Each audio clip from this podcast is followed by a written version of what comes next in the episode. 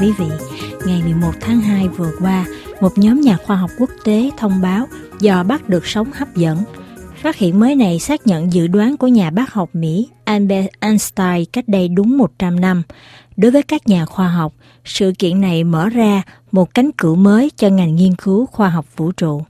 Trước khi khám phá được công bố chính thức, thì tin đồn về phát hiện này đã được lan truyền trong nhiều tuần liền. Sự việc đã thực sự gây chấn động trong giới vật lý thiên văn học. Trên thực tế, máy dò bắt sóng LIGO của Hoa Kỳ đã bắt được một tín hiệu vào ngày 14 tháng 9 2015 vào lúc 16 giờ 51 phút giờ thế giới. Tín hiệu bắt được cách xa chúng ta đến 1,3 tỷ năm ánh sáng, tức khoảng 13 tỷ tỷ km.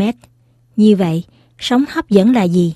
Từ đâu mà có, Einstein đã dự đoán điều gì, các nhà khoa học đã dò bắt như thế nào và khám phá mới giúp ích gì cho nghiên cứu khoa học. RFI Việt ngữ có buổi trao đổi với nhà thiên văn học Nguyễn Quang Riệu tại Paris.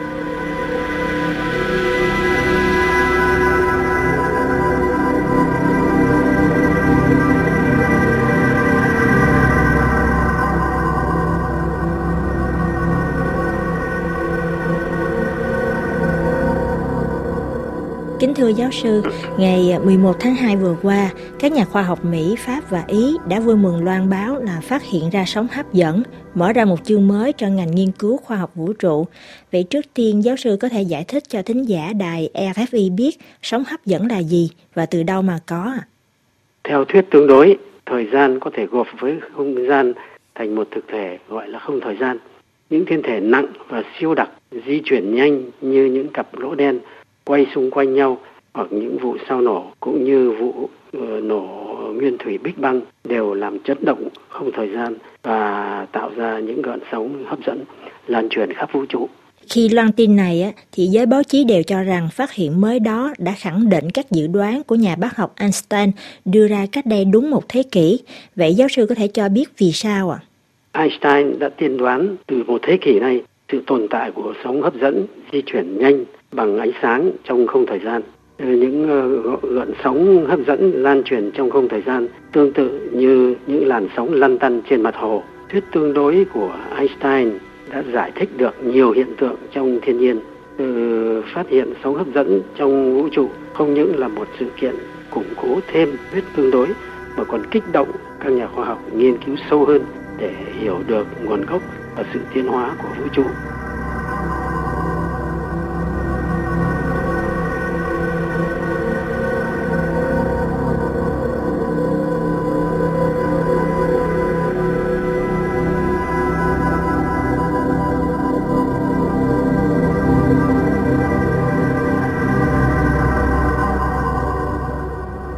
Vậy thì các nhà khoa học đã làm thế nào để dò bắt được cái sóng hấp dẫn đó ạ?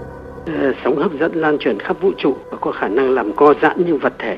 Tuy nhiên, biên độ dao động kích thước của vật thể là vô cùng nhỏ, làm cho sự phát hiện sóng hấp dẫn cực kỳ khó khăn. Chẳng hạn như một sự kiện như sự va chạm giữa hai lỗ đen xảy ra ở trung tâm giải ngân hà phát ra những ờ, gợn sóng hấp dẫn làm vật thể dài một mét chỉ có giãn khoảng một phần trăm nghìn tỷ mm cho nên sự tìm kiếm sóng hấp dẫn trong vũ trụ là một thách thức rất lớn về mặt kỹ thuật.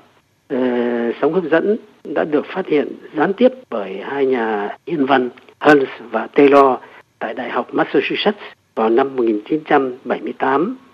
Họ quan sát và phát hiện là một cặp thiên thể nặng và đặc gọi là pulsar quay ngày càng gần nhau Lý do là vì chúng mất dần năng lượng trong quá trình quay để tạo ra sóng hấp dẫn. Phương pháp đơn giản nhất để phát hiện trực tiếp sóng hấp dẫn là dùng một thanh kim loại để phát hiện tác động co giãn của sóng hấp dẫn.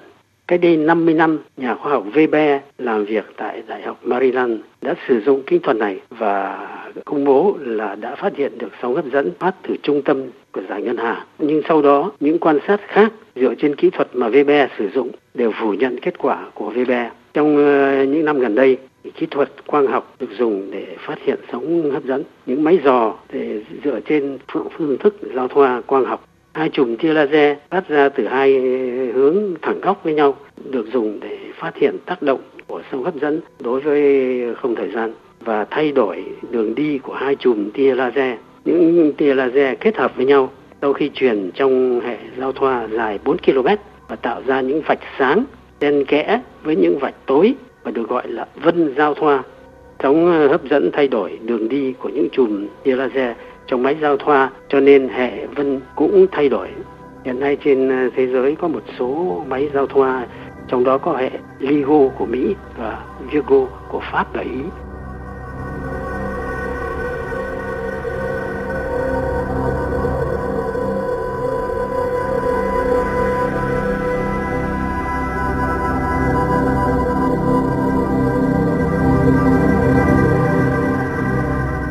Giáo sư có thể cho biết là kết quả quan sát được của sóng hấp dẫn bằng kỹ thuật laser là như thế nào ạ? À? Các nhà khoa học sử dụng máy đo dò laser LIGO đã công bố là ngày 14 tháng 9 năm 2015 vừa qua, họ thu được trực tiếp tín hiệu của sóng hấp dẫn. Tín hiệu có những đặc trưng khớp với những đặc trưng tính bằng lý thuyết của đợt sóng hấp dẫn phát ra từ một vụ va chạm giữa hai lỗ đen nặng bằng khoảng 30 lần mặt trời quay xung quanh nhau. Trong quá trình quay, cặp lỗ đen mất dần năng lượng và cuối cùng sắp nhập với nhau thành một lỗ đen khổng lồ.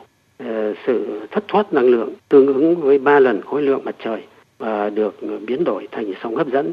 Lỗ đen là một thiên thể vô hình có trường hấp dẫn cực kỳ lớn nên ánh sáng cũng không thoát được ra ngoài. Cặp uh, lỗ đen này cách xa trái đất vào khoảng 1,3 tỷ năm ánh sáng. Tuy nhiên vị trí của lỗ đen chưa được xác định chính xác. Những thiết bị như LIGO sẽ cung cấp thêm tham số để xác định vị trí của sự kiện này được phát hiện sóng hấp dẫn, phát ra từ sự sắp nhập một cặp lỗ đen là một bằng chứng cụ thể của sự tồn tại của lỗ đen.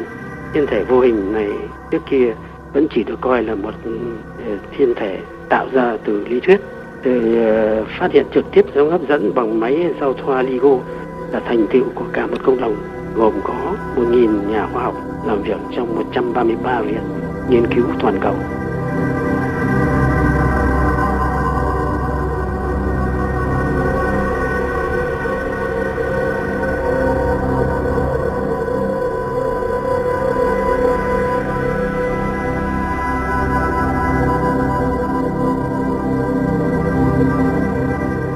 Thưa giáo sư, vậy thì vụ nổ Big Bang có phát ra sóng hấp dẫn hay không? Và việc thu được các sóng này giúp ích được gì cho nghiên cứu khoa học vũ trụ ạ? À, vụ nổ Big Bang đã phát ra một bức xạ vô tuyến được gọi là bức xạ phong vũ trụ lan tỏa khắp không gian. Theo mô hình vũ trụ học thì ngay sau khi được tạo ra từ vụ nổ Big Bang, vũ trụ ờ, nguyên thủy đã trải qua một thời đại gọi là lạm phát trong những khoảnh khắc đầu tiên vũ trụ đột ngột phình ra rất to theo hàm mũ. Sau đó thì vũ trụ mới giãn nở và bành trướng đều đều cho tới ngày nay. Hiện tượng lạm phát nguyên thủy cũng tạo ra những gợn sóng hấp dẫn lan truyền trong không thời gian. Sóng hấp dẫn nguyên thủy tạo ra trong pha lạm phát đã để lại một dấu ấn trong ờ, bức xạ phong vũ trụ dưới dạng một bức xạ quang học phân cực có thể quan sát được bằng kính viễn vọng. Tuy nhiên, những hạt bụi rất phổ biến trong ngân hà cũng phát ra bức xạ phân cực rất mạnh, làm cho sự phát hiện bức xạ phân cực xuất phát từ sóng hấp dẫn trở nên cực kỳ phức tạp. Cho nên quan sát ờ, bức xạ phong vũ trụ nhằm phát hiện bức xạ phân cực phát ra từ sóng hấp dẫn cũng là một thách thức rất lớn. Vũ trụ sơ sinh là một thế giới vi mô tự ờ, phát hiện ra sóng hấp dẫn phát ra trong khi vũ trụ nguyên thủy đang ở thời kỳ lạm phát sẽ giúp các nhà khoa học tìm được một kịch bản khả quan để mô tả sự tiến hóa của vũ trụ ở thuở sơ sinh. Tuy nhiên, ờ, những kính viễn vọng đặt trên mặt đất và phóng lên không gian chuyên dò tìm bức xạ phân cực của sóng hấp dẫn nguyên thủy vẫn chưa đạt được kết quả.